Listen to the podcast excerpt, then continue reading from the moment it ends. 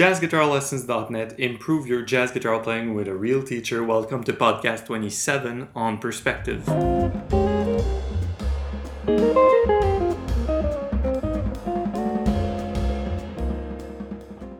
Perspective seems to be a recurring theme throughout my own jazz education. Sometimes it can be called lateral thinking, and it's something that whether I was taking lessons from Mike or J.S. Williams or other teachers such as Gary Schwartz, and even saxophone players like um, Frank Lozano, etc., in Montreal, this is a thing that seems is the most recurring theme because it's so important of course, uh, one of the things that happened in one of my first lessons with Mike Berard, who wrote the great book Jazz Guitar Elements, um, that you can get on Jazz Guitar Store and JazzGuitarLessons.net, of course, he showed me his tuner and he held it sideways and said, You know, this is a tuner. You still know it's a tuner. Then he turned it sideways and said, Look at it from this, this angle. If I showed you only this, you would not necessarily know it's a tuner, but it is still a tuner, etc. And Mike told me that this is one of the first things that Mick Goodrick told him when he took lessons from him. I think he probably took only one lesson or something. But that's the idea is the more ways you can see one thing, musically especially, and in life also, the more powerful you are at expressing your own ideas. Um, so of course, when I'm saying about perspectives that if a beginner's ear would listen to a John Coltrane solo, it, it, seems like a million different things, right? But in fact, it's only one. It, it, would be like you're walking in a forest and you see one tree after another tree after another tree, and then you can't really make the forest, which will, of course, we'll get to that later. So often we look at one, um, we're looking at one thing, and in our, our eyes, it seems like a few different things. I'll give you, for example, let's take the C major scale. So, of course, this is not a podcast where we'll have a lot of examples, but I still have guitar in hand and I want to share stuff with you. So, just the C major scale um, seems like it's only one thing. Uh, but if you heard it in the context applied by, say, John Coltrane on Giant Steps, then you'd realize that, oh my god, uh, he's using this. Arpeggios and there's things, and to the untrained eye and ears, it seems like it's not the same, but it all comes from the same place. So that's really what we want to get at is to say, okay, if you have one thing that you're practicing, you should be able to extrapolate and find and not not extrapolate in a bad way and really in a good way. You have to find new ways to use the same old stuff. And that's what great players have been doing all along since the classical era, even before, theme and variation. So that was a lengthy intro, I'm sorry, but for today's podcast, I really want to give you three big big general topics you can talk about when you, you want to change your perspective that are applicable right away uh, into your own musical life and not that many chord changes not that many scales not that you know it's not a podcast where we'll do a lot of stuff but at least the results from today's podcast can help you uh, bring forward new more musical ideas to express yourself um, all right, so the first advice, and of course I'll have musical examples at the end. I, I have to to show you what I mean by changing your perspective by doing it um, live. So there's a lot of things to cover. I always say it's going to be a short podcast, but it winds up being something like 20 minutes. So I'll try and stay brief for now. All right. So number one, your tip is seeing the forest before the trees. Uh, this I find happens a lot when people learn jazz solos or jazz chord changes, and we're all, I mean, in the beginnings, we're all too close to the page, if you want. We're too close to see the entire thing. So I have a really good example of this is recently there's the Tune of the Month Club that you might have heard of on jazzguitarlessons.net, where we cover one jazz standard per month. And it's a great way to to get going to a song you kind of know or that you don't know at all. So the first one was in July 2015, a few months back. The song was All the Things You Are. And during the written solo, there's a part where, you know, there, you have your chord melody, you have a comping study, then you have a written solo. And the written solo goes to the key of F minor in the first bar, and the pickup sounds like this a one, two, three, uh, or something like that. And we're aiming for that A flat note. All right. And then there's a, an ornament on the F, so you play an E natural, E natural G F, right? And I recently received an email, and a student, a really brilliant guy, asked me about that E natural note. and he's saying, "What's happening with you, Mark? I, I thought you know uh, there's something lo- not logical. I'm not seeing the big picture because the E natural note." It does not fit in the key of A flat. You look at the key signature and you have four flats. You're in the key of A flat major, the first chord is F minor, etc., and then the E does not fit. Does it act as the sharp five of A flat major? So in my instructor's mind, I'm like, no, no, no, it's not. you know, you're not seeing the forest yet. You're just seeing the trees, and that's what's happening in the line. So you have to think of as an ornament E natural G F as an ornament to go to to the next note. So you can't look at all the individual notes or all the indiv- individual chords on their own. You have to take the step back and really hear things for what they are as the whole the whole the entire solo. So that's why chromaticism works really well because if you hear like great improvisers like Pat Metheny or even Miles Davis, even when they play a lot, they still play only on a handful of ideas in each solo and they repeat themselves quite a lot, but they they add whipping cream around it, you know, whip, whipped cream. They add ornaments, they add flourishes, but the the basic thing is still the same, of course. So what we can do about that is making sure that whenever we approach a new piece of material or something that seems funny or unfamiliar, it's important to take a step back and look at context. How is this E natural note used? Well, is it really the sharp five of the key of A flat, or is this just because the author, that's me, that wrote the solo would be would find it fun to kind of encapsulate or ornament around the F note, which is only a natural thing to do, right? Uh, here's the danger, though, if you do that too much. There's a danger in overgeneralizing, which is the other extreme, which is looking at all the things you are or blues and saying it's all just one big scale and then you take a rock solo for like 20 minutes and it's all in one pentatonic scale, which is fine. I have nothing against that kind of playing, but if you do that to everything, then you might be missing the point a little bit. So too much of a good thing is still is still not a good thing, right? Uh, do not overgeneralize to trying to look at one uh, one sequence of chords and saying, "Oh, I can play on A flat major like this, the first six bars of all the things you are, and just blow on A flat major." Of course, it is a flat major, but you still have to keep perspective and say it's a flat major with a spin coming from the B flat minor chord. B flat minor 7 is the spin from this. Oh, you have a 251 cadence. How does this interact with each other? Still, we're looking at context, not only taking a step back. That's only part of the process. So let's look at tip number two. The second perspective thing I wanted to discuss in this podcast is simply to shed a new light on the precise things you are practicing, which is, I'm kind of repeating myself, but you're, you're seeing the, the picture, right? If you have an idea, say you're shedding something in F minor, because that's all we've been talking since the beginning, um, maybe this idea on F minor, the lick you you've been practicing, or the scale, or the arpeggio, or the whatever you have, might also be good on A flat major chord. Or maybe it's even good on D minor 7 flat 5 chord you have to check yourself. You have to confront your idea with, okay, now that's good. What else can it be?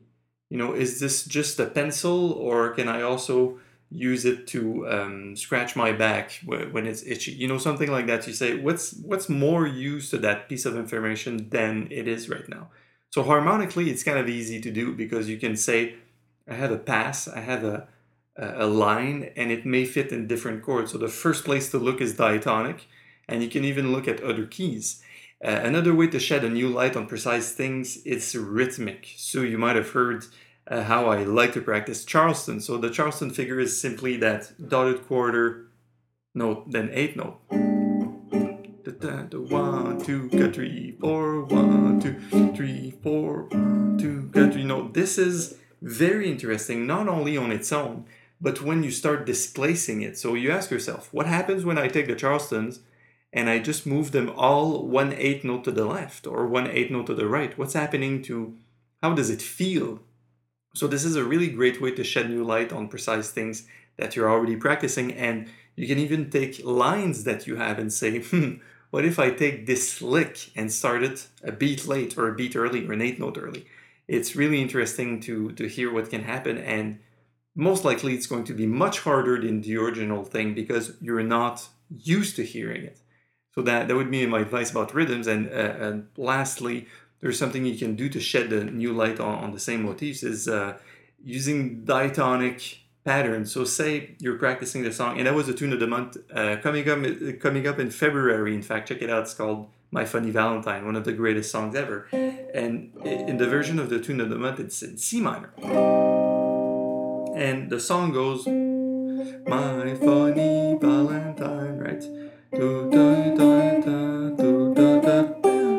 sorry. Can't play that guitar still, see? So this thing. So you hear. You can reuse that and say, I'm still in the same key.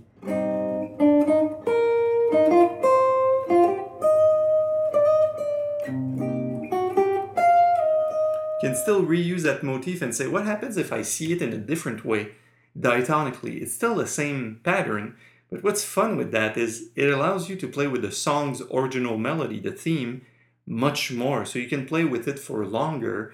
And that's what I hear Pat Metheny do quite a lot, quite extensively. Sometimes his idea, his idea after the fact, it's like two or three notes, but he's using it to death. He's using it and reusing it and reusing it using these different devices. So that's it for tip number two, which is shedding a new light, uh, shedding a new light on precise things you're practicing. And lastly, on gaining perspective, my third tip is simply, in general, go for absolute relativism. So I, I think this is really funny saying absolute relativity, uh, but let, us put it this way there's a sentence I say often in all areas of, of the music and uh, often in life also. And I say something like this it's like, yeah, that's one way to do it. So there's more than one good answer. So, in general, keep this in mind always that uh, it might not be your favorite way, might not be the fastest way, might not be the most efficient way. Uh, but you can still say, well, in relative terms, that is one of the options we have. And it reminds me of scientists uh, telling us that, in fact, there's so much signal that our, our brain can't process. So, for instance, I'm recording this podcast now, but there's a dust, um, a particle of dust right in my scope of vision. I know it's there, I can see it if I focus on it, but I, it's not going to get my attention. Our attention is very small, or else we'd basically go crazy. So, think about this we capture less than one out uh, one in a million piece of information happening at every single moment. Let that sink in a little bit. So next time you're soloing, or next time you're practicing, or next time you're driving, or next time you're you're discussing or thinking or reading, that keep this in mind. Whatever happens, you're only seeing a tiny fraction of it, only the fraction that we're allowed to see because of our human condition. That's a bio- bi- biological body we're in. We have eyes, we have ears, we smell, we feel, we you know we think, we I don't know, we snore, and, and, we cough, and uh, we we're hungry, and etc. So there's always more than one good answer, and what you see, it, it might just be just one part of it and for another person that sees completely differently you're both like the both persons are right both people are absolutely right in the way they see things so um, if you keep the relativity in all you learn, musically speaking, it's going to help you a lot. A good example, one simple example, whenever you learn a, a tune, you learn a chord progression, look at the Roman numeral analysis. Say, what's happening in that tune? Not because I want to look at F sharp minor 7 flat 5 to F to this to that, not in, in absolute terms. You have to look at it in relative terms and you'll gain insights. I mean, personally, I think it should be mandatory if you want to call yourself a jazz guitarist say, all right, you want to play blues, you want to play jazzy blues, you have to play it in any of the 12 keys. You start, that's it, it's blues. If you can't really play blues in G flat or in, in D flat or in, well, E major is an easy one for guitarists, right? Um, or E7 or whatever, or E minor, but if you can't do it in all keys, it means you don't really have the full picture of the blues because it's all relative, you see? So that's it for the um, my, my general tip. The third one, which is go for absolute relativism. And my advice, before I get into the examples, that you can get creative in your practice. You can force yourself to see the same materials you're practicing in a new light. And I mean different fingers, different fingerings, different positions, different ways of picking at different speed. What if you take all the stuff you're practicing out now and just half the speed and then double the speed? Uh, see if you can put a new chord progressions, change every major chord to minor, you know, change every dominant chord to something else and see, just see what happened and don't, don't be boxed in by, by the so-called rules. And you can change your rhythms also. And it's one thing I was discussing in lesson last night with a, a private student uh, in Maine. And uh, I just came to a point to tell the student, look, when I personally play, that's just a personal story, I just go and play, even if we're a jam session, we're playing a standard or we're playing a blues, something that's very familiar, I don't restrict myself. The reason I don't play by the rules because that's not what why I'm there for. When you're when you're practicing, you're tying yourself, which is a good thing, you're constraining yourself to things that are logical, that you can take a small piece of information, chew on it, digest it. That's what you do in practice. But when you get to play, you can jam and really play. Any note counts, anything goes. And I think you should devote a little bit of your, your practice time to jamming completely freely and seeing what if you turn on the jazz radio or any radio and start soloing with it. You don't know the song, you don't know the key, you don't know the, the rhythm, just go for it and that's really, I think, what music is all about. So let, let's jump in a few examples. Before I let you go, let's look at a few chords and things that, um, uh, yeah, there'll be a few chords because I really love chords. I love comping and stuff. So let's think of a song such as uh, the, There Will Never Be in Another You in the key of E flat, which is the, the key that people play played in the most. Sorry, that was a chair. Um, people played in the most in E flat major. So you play an E flat major, and eventually around bar 5 no on bar 5 you, you'll be on c minor so you don't here's the thing you don't have to memorize this whole thing saying oh my god you have five bars of music so you have this chord then you have d minor 7 flat 5 to g7 going to c minor. You don't have to memorize the whole thing because all you can say is i know my key signatures.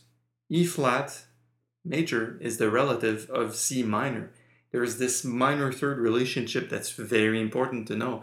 So right there, you can absorb about 20% of the song only by remembering that you will be alternating in between the major key and the minor key. Uh, lots of songs do this. Autumn Leaves does this. Uh, All the Things You Are does this. Um, uh, there's too many to name, but basically, so far, all the tunes in the Tune of the Month Club do that. And it's a good way to to to to be relative and to say yeah if we were in C major we would go to A minor you know that's the whole this the thing cowboy chord to A minor it's just that's there. So if you see this relationship already you can cover a lot of uh, repertoire a lot of great songs. Uh, the other thing I, I want to look at is check this one out. Playing a C major 9 now then I'm going to go up to an E flat major 7 again. Now, if you just think of those two chords as unrelated, say, well, they're, they're a minor third apart, which is true, but it's not the whole truth. If you want to see my opinion, you can say, well, if it would have been C minor, we would have went to the, the relative major. So what we see is that if you establish a key of C major, what you're doing by going up there is borrowing an idea from your key of C minor, if you see what I mean.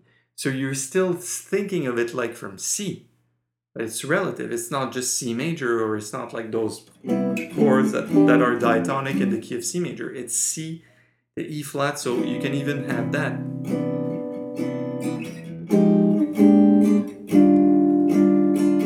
What did I just play? I played 251 to E flat started with a C, C, C, then 2, 5, 1 to E flat, F minor 7, B flat 7 to E flat. So you see, it's not just a shift, it's not just a jump. It's like, well, it works well because there's still a strong link between C and E flat, and that link is the relative minor.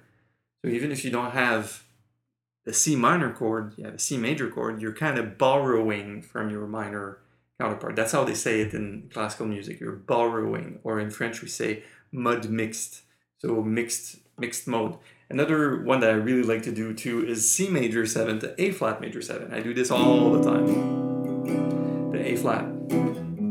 Oh, that's interesting. And I say, yeah, what's the link between C major and A flat? I don't really see it. Well, if you start from C, you'll be stuck.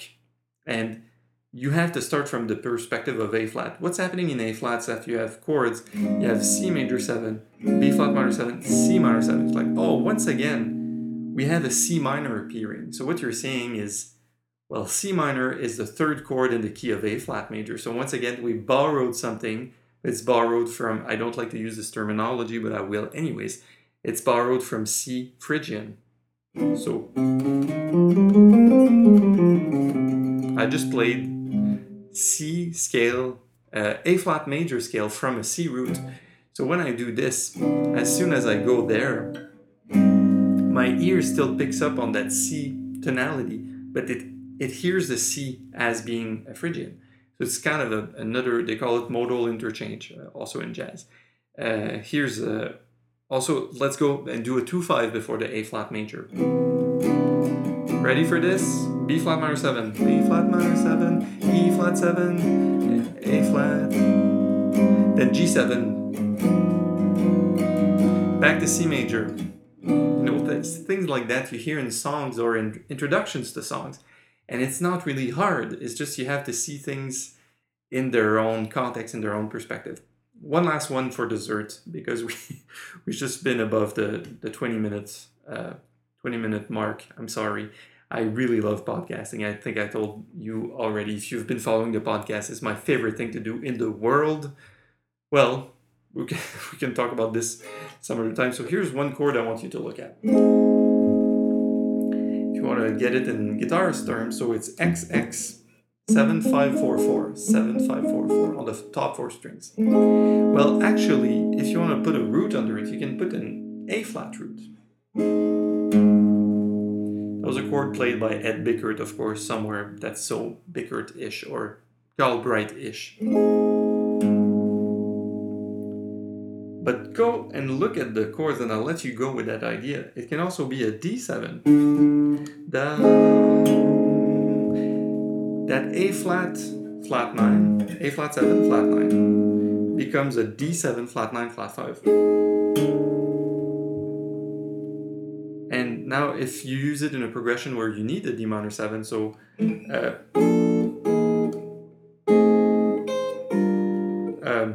forgot what it was, it was an Ed Bickert thing anyways. Uh, so here's the main idea. You need a D7 chord, but you will use an A flat 7 because it's a tritone sub, but not only is it a tritone sub, is this voicing you would never use as a D7, or I, before seeing this, I would never be like, oh yeah, here's D7, but it is functioning as a D7 in a certain context. So it's always interesting to look at how what other contexts can work for this and you can probably find other uses for it because it, it works in minor thirds. So it can be A flat, can be B, can be D, can be F, but all with different sorts of extensions and some of them will sound better than some of the other ones. All right. So that's it for today's podcast. Of course, my main, my name is Mark from jazzguitarlessons.net. Improve your jazz guitar playing with a real teacher, and I'll see you in podcast 28. Take care.